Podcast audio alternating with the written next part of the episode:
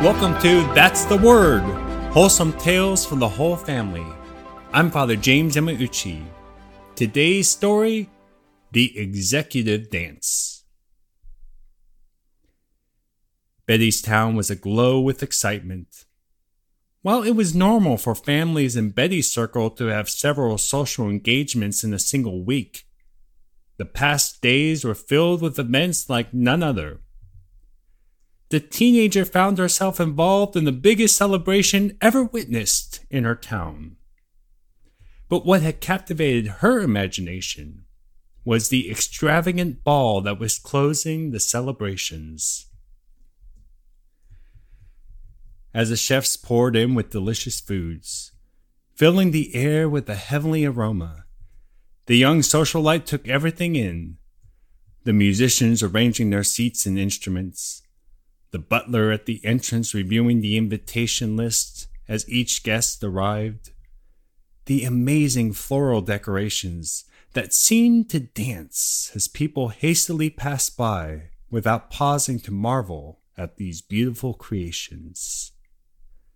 The setting sun gave way to a beautiful spring evening as food and drinks were distributed, along with the complex social and political conversations echoed throughout the building.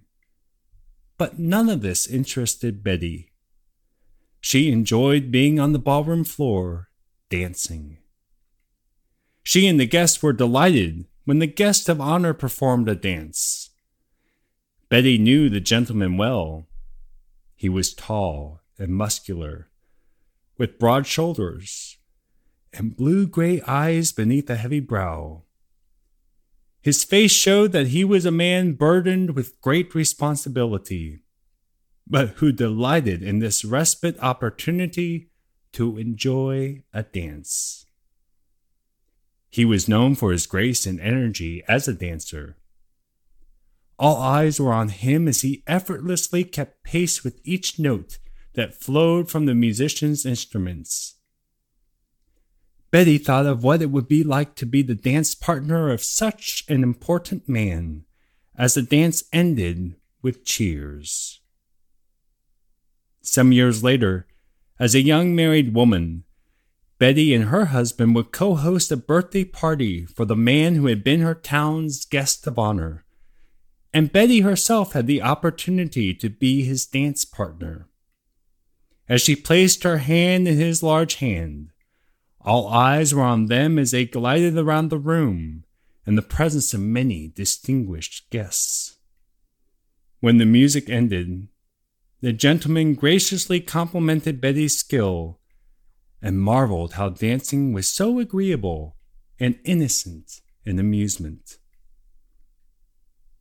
Both Betty and the man who was the guest of honor are remembered for firsts for their country. The gentleman had already left his mark, but Betty's mark on history was something neither she nor the gentleman could possibly foresee. Betty would go on as a young wife and mother of five, to lose her husband to disease, and experience a profound religious conversion that would cost her dearly. Betty and her children would become exiles from the familiar social life of her hometown. The hardships she faced would strengthen her for her life's work, promoting the education of children and founding schools for the church in her homeland. It is truly fitting that in the spring of 1789, in her hometown of New York, Betty attended the inaugural ball and in 1797 had the distinction to dance with the guest of honor at his 65th birthday party. America's first native born saint dancing with America's first president, St. Elizabeth Ann Seton, with President George Washington. And for this week, that's the word. In doing research, it was fascinating to learn that she truly was in an elite social circle. She knew George Washington and Martha Washington, And she was neighbors with Alexander Hamilton, who, of course, was the first Secretary of the Treasury of the United States. And her dad was a very prominent doctor in New York. And it just highlights the cost that she had in embracing Catholicism after the death of her husband and leaving everything that she knew to be a founder basically of parochial schools in America and our nation's first native born saint.